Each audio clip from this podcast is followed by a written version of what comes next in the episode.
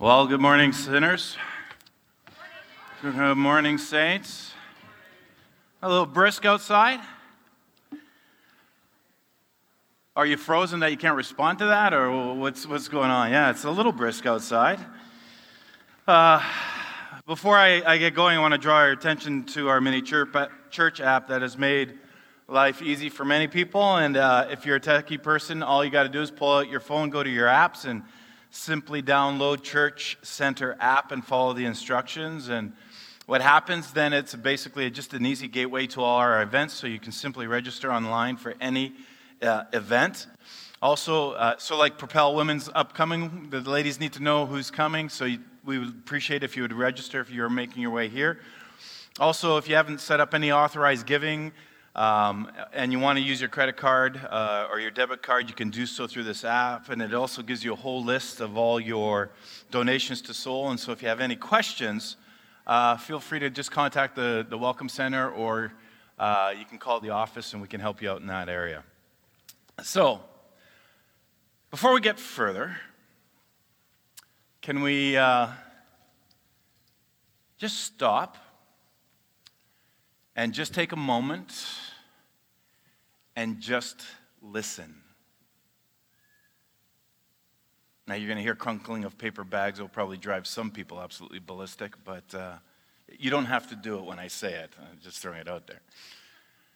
But uh, let's just take a moment. Let's just pause our hearts, our minds, and our spirits and just be ready to hear what God has to say, shall we?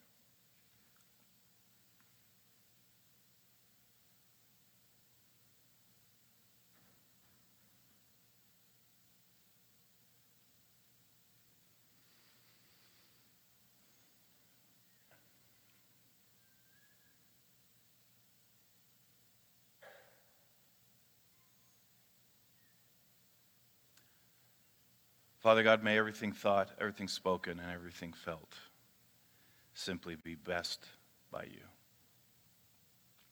So, if you're our guest today, we are concluding our series uh, entitled God in the Movies. And without question, it's kind of hilarious because I'll get somebody say, you know, Jerry, why are we looking at movies here at church? And why aren't you studying the Bible? And, you know, as time has gone on in the past, we've done this, reports would come back to me that people would be saying, oh, all they do is watch movies in that church.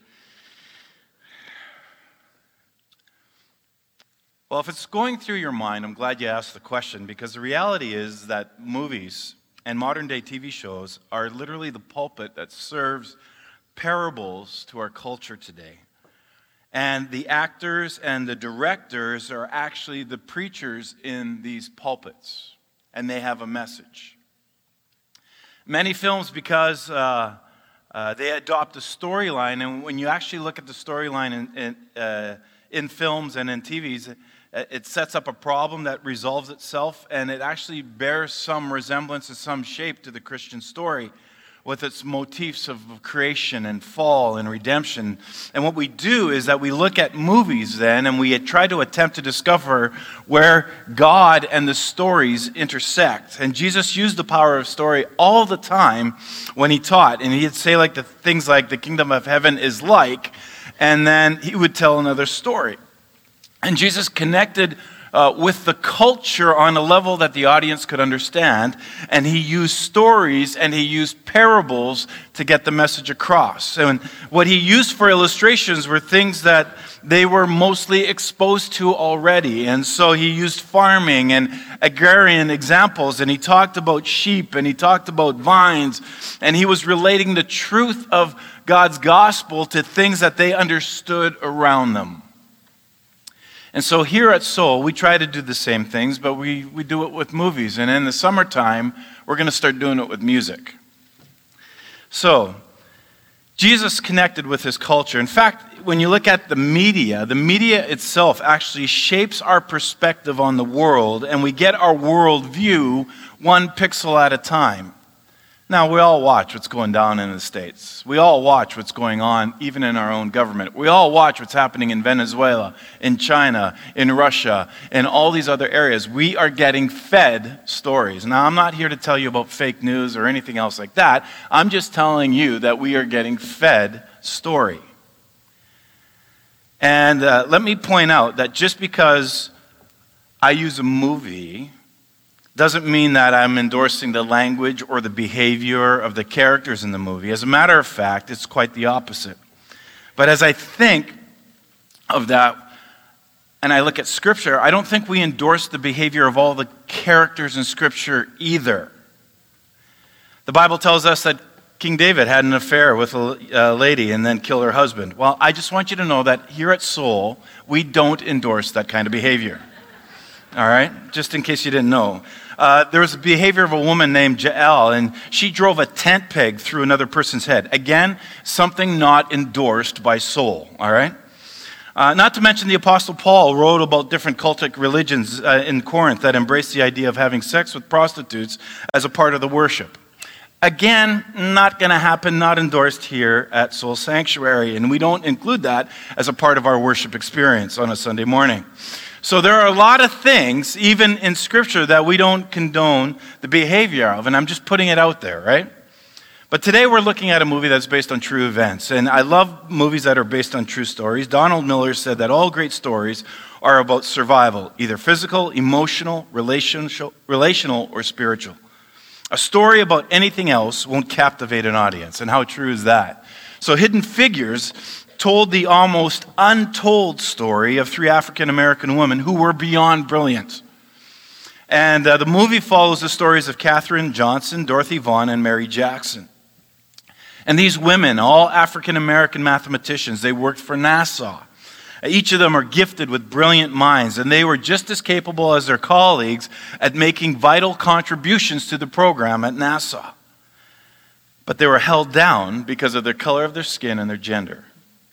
And the movie opens in a time when the United States was engaged in segregation between blacks and whites. It was common throughout the country, separating the races in the schools, on buses, in restaurants, in libraries, in restrooms, virtually every area of public life. Watch this. What a brain. My goodness. Counting prime. My goodness. I need to start it off by I can only imagine how much it must actually hurt and anger our Father God to see his children marginalized, overlooked, and mistreated by racism. These women uh, courageously cross gender, race, and professional lines, and their brilliance and their big dreams firmly cemented them in history as true American heroes. And there is much racism and bigotry that actually causes us to grieve when you watch the movie. And there are moments as well to feel proud at the same time. Because these women, they stepped up. They stepped up their God given talents and abilities no matter what the people around them thought. They did that to reach their destiny. And actually, when you're watching the film, you cannot help but find yourself cheering for them, wanting to see them succeed when everything else seems stacked up against them. And these women went through sometimes some sometimes unspeakable things in order to reach what they deserved. The following clip is where Mary Jackson was not only trying to be the first female engineer in NASA, but also the first non white engineer as well. And one of the mountains that she had to climb, not a hurdle, one of the mountains she had to climb was to get further education and recognition. And the only way she could do that was by going to a certain school to get that certificate, which was an all white school.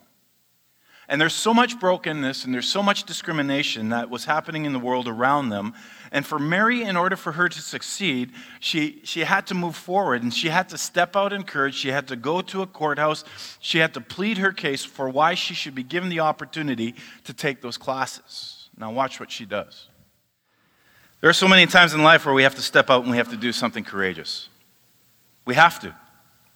Mary had to fight a law that should have never been written in the first place, but still required the courage for her to stand there and put herself on the line in front of the judge, but publicly as well as everybody in front of that courthouse. God actually calls all of us to step out of our comfort zone, whether it's to call, call out and fight against injustice or to go out and to take risks for God. Jesus never promised a life without struggle. That's something that our culture doesn't understand. It's something that our culture doesn't want to hear. We, want, we just want to be happy. You know, God, Jesus just wants me to be happy. Well, actually, as a matter of fact, he said very opposite. He said, in, in this world, you will have trouble. And then he sort of, it's buffed up in Hebrews where God backs it up by saying, I will never leave you nor forsake you.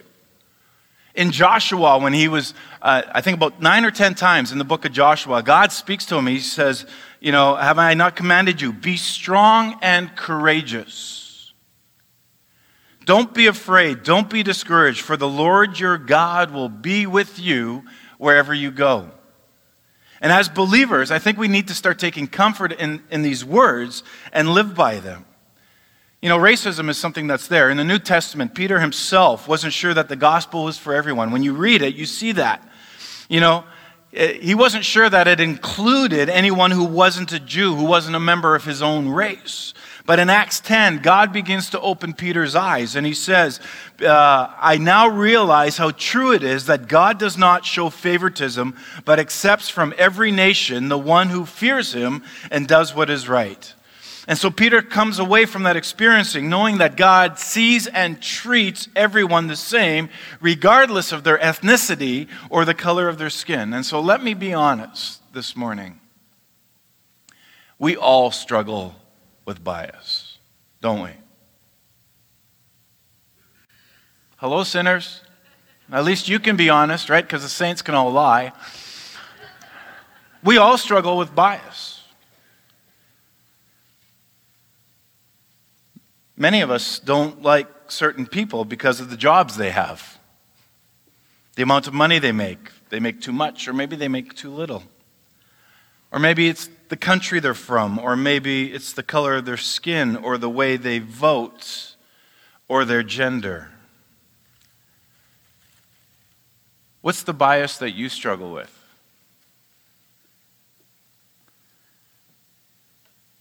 What change can you make to begin viewing those people the way that God does. I like Mary's challenge be the first, Your Honor. Be the first.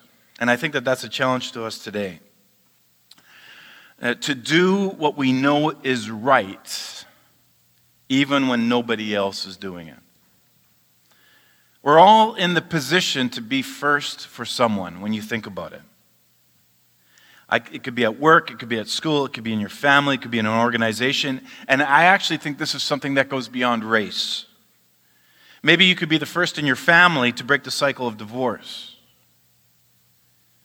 Maybe you could be the first in your family to go the rest of your life sober because alcohol has ruined your family.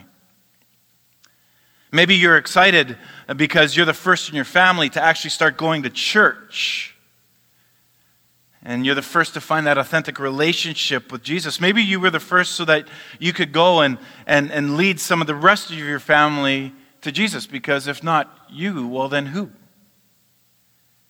Maybe at your work, maybe you see injustice. Maybe you see sexual harassment. Maybe you see other inequal, uh, inequalities, and, and maybe you should be the first to write that memo or send that email or make that policy change or confront the offender. When you watch this movie, it evokes so many different emotions. And it's actually hard for us, for many of us, to grasp uh, what has taken place even in our own lifetime. But that there are places where our black brothers and sisters would have to actually use a different bathroom, drink from a different water fountain, ride in the back of the bus just because of the color of their skin.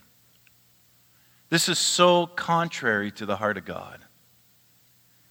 There's a scene where Dorothy says to her boys, and she's actually riding in the back of the bus after they just had a confrontation in the library, and she goes, Just because it's the way doesn't make it right. And that's so true on so many levels. Consider all the areas that you live and work in. What, it, what kind of oppression or discrimination have you seen? Have you witnessed that? Maybe that you're just so used to, maybe it's time to see what God sees. Galatians says, So in Christ Jesus, you are all children of God through faith. For all of you were baptized into Christ and have clothed yourselves with Christ. There is neither Jew nor Gentile, slave nor free, there is nor male nor female, for you're all one in Christ Jesus. If you belong to Christ, then you are Abraham's seed and heirs according to the promise. So racism, classism, sexism, we're all crucified on the bloody cross of Jesus Christ by his resurrection power. And sometimes I wonder if our society forgets that. You know, we see the spirit of these three ladies in this movie who weren't going to be held back by small, petty thinking. They decided that they weren't going to allow other people's opinions define their destiny. They go and they stepped into the, into the more that God had for them, working as mathematicians and scientists. And they were computers before there were computers. And their faith in God is portrayed authentically throughout their movie. Their deep friendship with one another fueled this desire to overcome every obstacle in their path. And it's powerful to watch them decide to stand up and say, Enough. And it encourages us not to sit back and to allow injustice to continue. We find ourselves cheering for Katherine as she, well, you know, just watch this. I can only imagine how much it must actually hurt and anger our Father God to see his children marginalized, overlooked, and mistreated by racism. Racism and the heart of God does not mesh. You know, at Soul, we strive to be a place that fully embraces love and accepts everyone, no matter of their ethnic background. We all pee the same color here. That's funny. Heaven's going to be a place where all nations are represented because Jesus died for people of every color, of every language, of every tribe, and of every nation. The passage of scripture that comes to mind as I watch Al Harrison, played by Costner, respond to the injustice around him was found in James. It says, But if you really keep the royal law found in scripture, love your neighbor as yourself, you are doing right. But if you show favoritism, you sin and are convicted by the law as lawbreakers. James 4:17 goes on to say if anyone then knows the good they ought to do and doesn't do it it is sin for them. Love is more than just words, obviously. It is action. And seeing this movie made me wonder how many other untold stories there are out there. How many other people's accomplishments get glossed over, or how many other people's work is credited to somebody else because that someone else is, has a position or a title and they willingly accept the credit. So, in struggling to pick a movie and do it, uh, you always have to find some sort of other comparison with Scripture. And, and the, the, truth is, Scripture is filled with numerous different hidden figures of their own. And there's one that I want to sh- share with you today, found in the Old Testament, and it's another woman by the name of Jehosheba. And it's found in 2 Kings 11, and she was a princess. She was also married to a priest named uh, uh, Jehoiada. And her dad was the king of the southern kingdom, and his name was Jehoram. Isn't that great? Now, Jehoram had a wife named Athaliah. Now, you can get all these names yourself in 2 Kings 11, and you can just look through it. But to give you an idea of who Athaliah is, her stepmom was the evil queen Jezebel. All right? That's like having Disney's Cruella de Vil for a mom, basically, is what we're talking about. So, Athaliah was probably a stepmother to uh, Je- uh. And while Athaliah, she had a son, named him uh, Ahaziah. I love Hebrew. Uh, who became king uh, after Athaliah's husband, Jehoram, died. So, Ahaziah reigns for one year and then he's killed, just wonderfully. Like, and on his death, Athaliah decides to make herself queen. So she now steps in. But she now also orders the death of all of her grandchildren. Cruella de Vil. So she wants all of her grandchildren to be slaughtered so that her queenship can now be uncontested. It's all in Scripture. You can read it here in 2 Kings chapter 11, verses 1 to 3. And uh, um, but Jehosheba, the daughter of King Joram and sister of Ahaziah, took Joash, son of Ahaziah, and stole him away from among the royal princes who were about to be murdered. So they kidnapped this kid. She put him and his nurse in a bedroom to hide him from Athaliah so that he was not killed. He remained hidden with his nurse at the temple of the Lord for six years while Athaliah lived and ruled. That's interesting. So here, this grandmother goes on a murderous rampage. Jehosheba takes her nephew, Joash, and hides him for six plus years. How do you hide somebody for that long from a queen? There was obviously a sacrifice on her part to do this. She had to give up a lot. She wanted to preserve the royal bloodline. She wanted her brother's heir, her brother's son, the king who had just been killed before the wacko mum took over. She wanted him to become the next king. The next part of the chapter tells us that a plan was devised then to go public uh, with this now seven year old Joash. Now they're going to take this seven year old, they're going to put him on the throne and crown him as king. And he was crowned, and eventually the evil Athaliah was killed. So, why is this daring rescue uh, uh, so special and strategic and important? I don't know if you've ever heard about this story. You know, if every grandchild was killed as Athaliah ordered, there wouldn't have been a descendant to, of King David to sit on the throne that was promised by God. That promise occurred in, in, uh, in Samuel, in Isaiah. We see it fulfilled in, in 1 Kings 9. God said that a descendant of David would sit on the throne. If Athaliah would have succeeded, none of that would have ever happened. And so Jehosheba's actions were part of God's plan to keep his promise to the house of David. Isn't that interesting? Just out of the blue, this little random portion of scripture, and how important were her actions of that day. She single handedly saved King David's last surviving descendant. She was part of that preservation of God's promises. And I think that that's pretty cool when you take a time and look at it.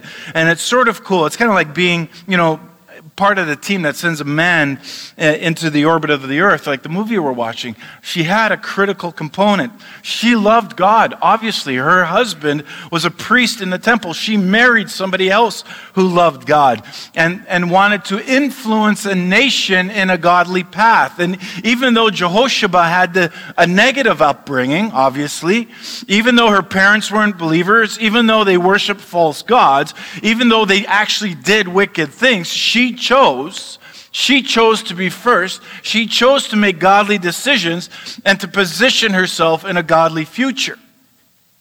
Joash had been under her care for six years. And I'm sure during that time, those six years, they began to influence and they began to teach him. Why? Because he was in the temple. They would teach him about who God was. And now Joash becomes king at the age of seven. And when you begin to see his history, they, he, he begins to reestablish the worship of God in Judah. And all those who followed him as kings were then good kings. When you're willing to do the right thing, even though it's risky, and you do it at the right time, God can actually change the trajectory of history in and through your actions. Think about that for a second. When you're willing to do it, God can use it. You know, Jehosheba's name gets two honorable mentions in Scripture. She, she's mentioned in 2 Kings, she's mentioned in 2 Chronicles. You know, it's something that we can easily overlook if we don't take the time to see it. But uh, her courage and, and quick thinking preserves David's bloodline where Jesus is descended from. That's the critical component of her story. You know, when we look at it at our own personal application, what kind of promises might God want to preserve through and in your own life? We talked about legacy last week. What's the legacy that you want to live on? What practices may He want to reestablish or preserve in and through your life?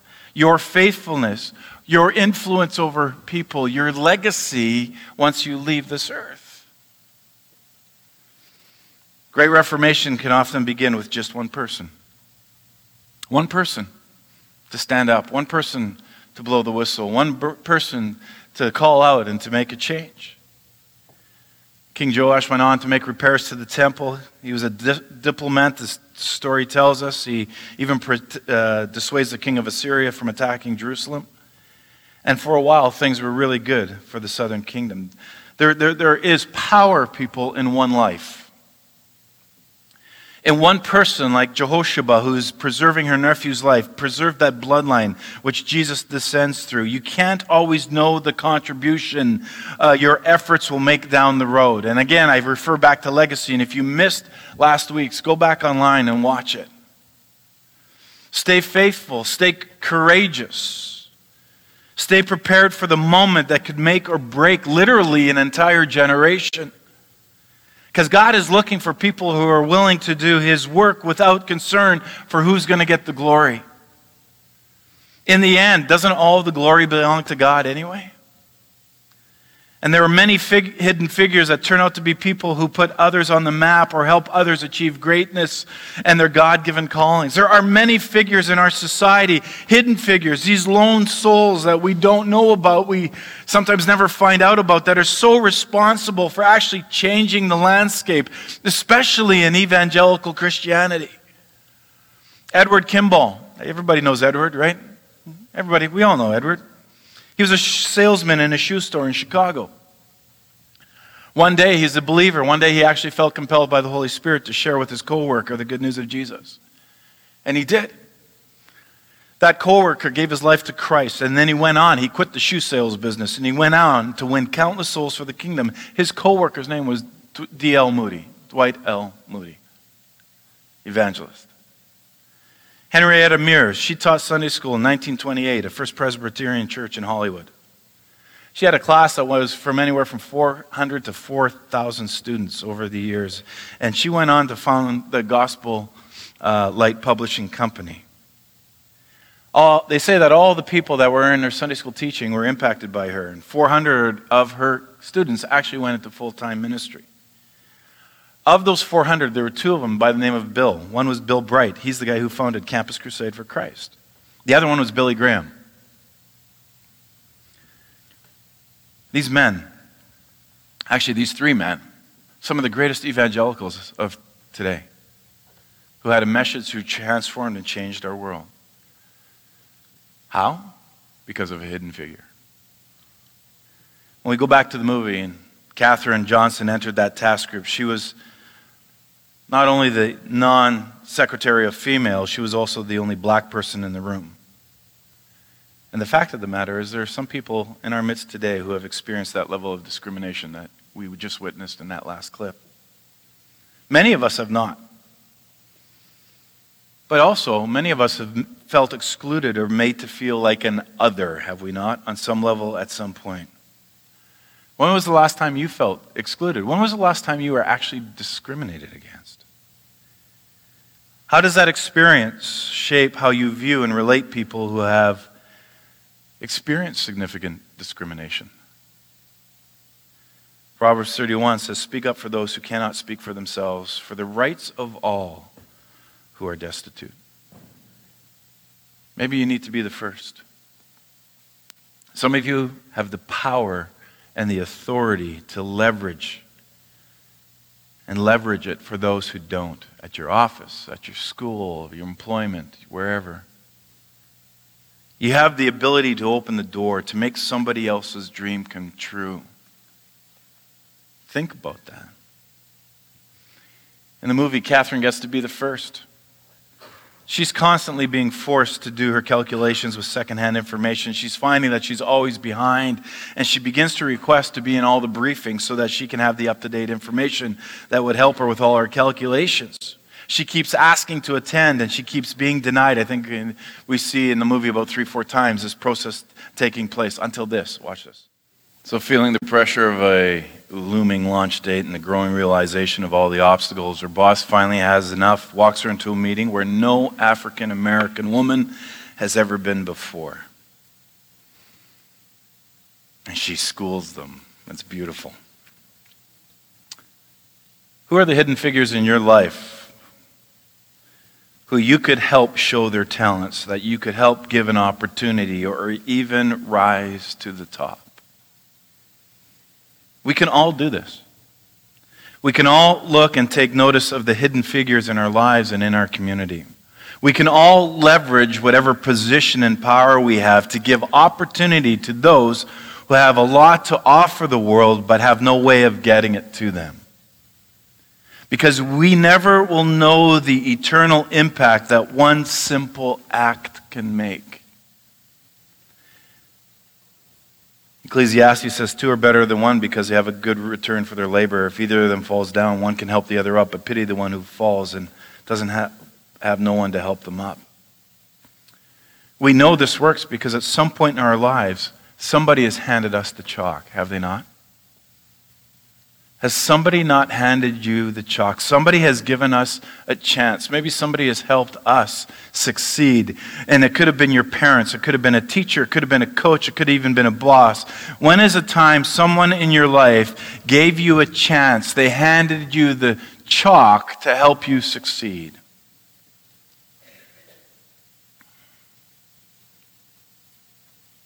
When is it time for you to pass that on to somebody else? When is it the time for you to take that chalk that you were given, turn around and put in somebody else's hand that needs that advantage? Because that becomes a beautiful thing.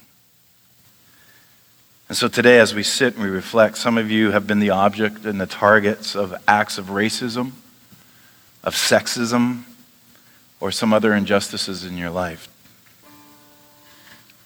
The Bible does say to love the Lord and pray for your enemy and to do good those who hate you. Sounds like a trite answer, but I hear you hear and you know it's very hard. Maybe today you just need to say, God, give me your grace. Give me your grace, God, not to fight back. Help me not to be known, or help me to be known as a person of strong character, of love, of joy, of peace, of patience. Help me not to become bitter by the pain but better through your Son, Jesus Christ. Maybe that's your prayer as you leave this morning. Or maybe for some of us here today, we need to actually pray for forgiveness for our own hidden racism and our own hidden attitudes towards people of different races. Like the Apostle Peter, some of us need a heart of conversion. A moment where we actually say, I now realize God treats everybody on the same basis, no matter what race they belong to. I want to treat people like God treats people. Maybe for some of us, we just got to say, God, will you forgive me? I'm sorry for demeaning people who have made, you have made, when you think about it, in His very image. People that Jesus died for. Parents, I speak to you. Again, I applaud you for those who bundled their kids and brought them in today. Don't be afraid to teach your kids that racism is not only foolish, it's sinful. Help your child know that they need to stand against whatever they, whenever they see it. They need to stand up, they need to be vocal. And it's not a small problem, it's not funny, and it's not okay with God. Parents, that comes from you that racism and the heart of God are completely at odds. And finally, maybe today, just my prayer as your pastor is to continue to pray for our church. My prayer for Soul Sanctuary is truly a church where God's kingdom comes on earth as it is in heaven, a place where every tribe, every nation, every language and race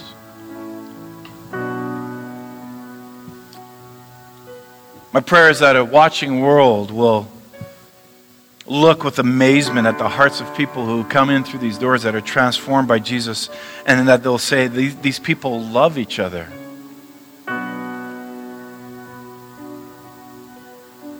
I pray that we will be some of the people who will be the first in this world.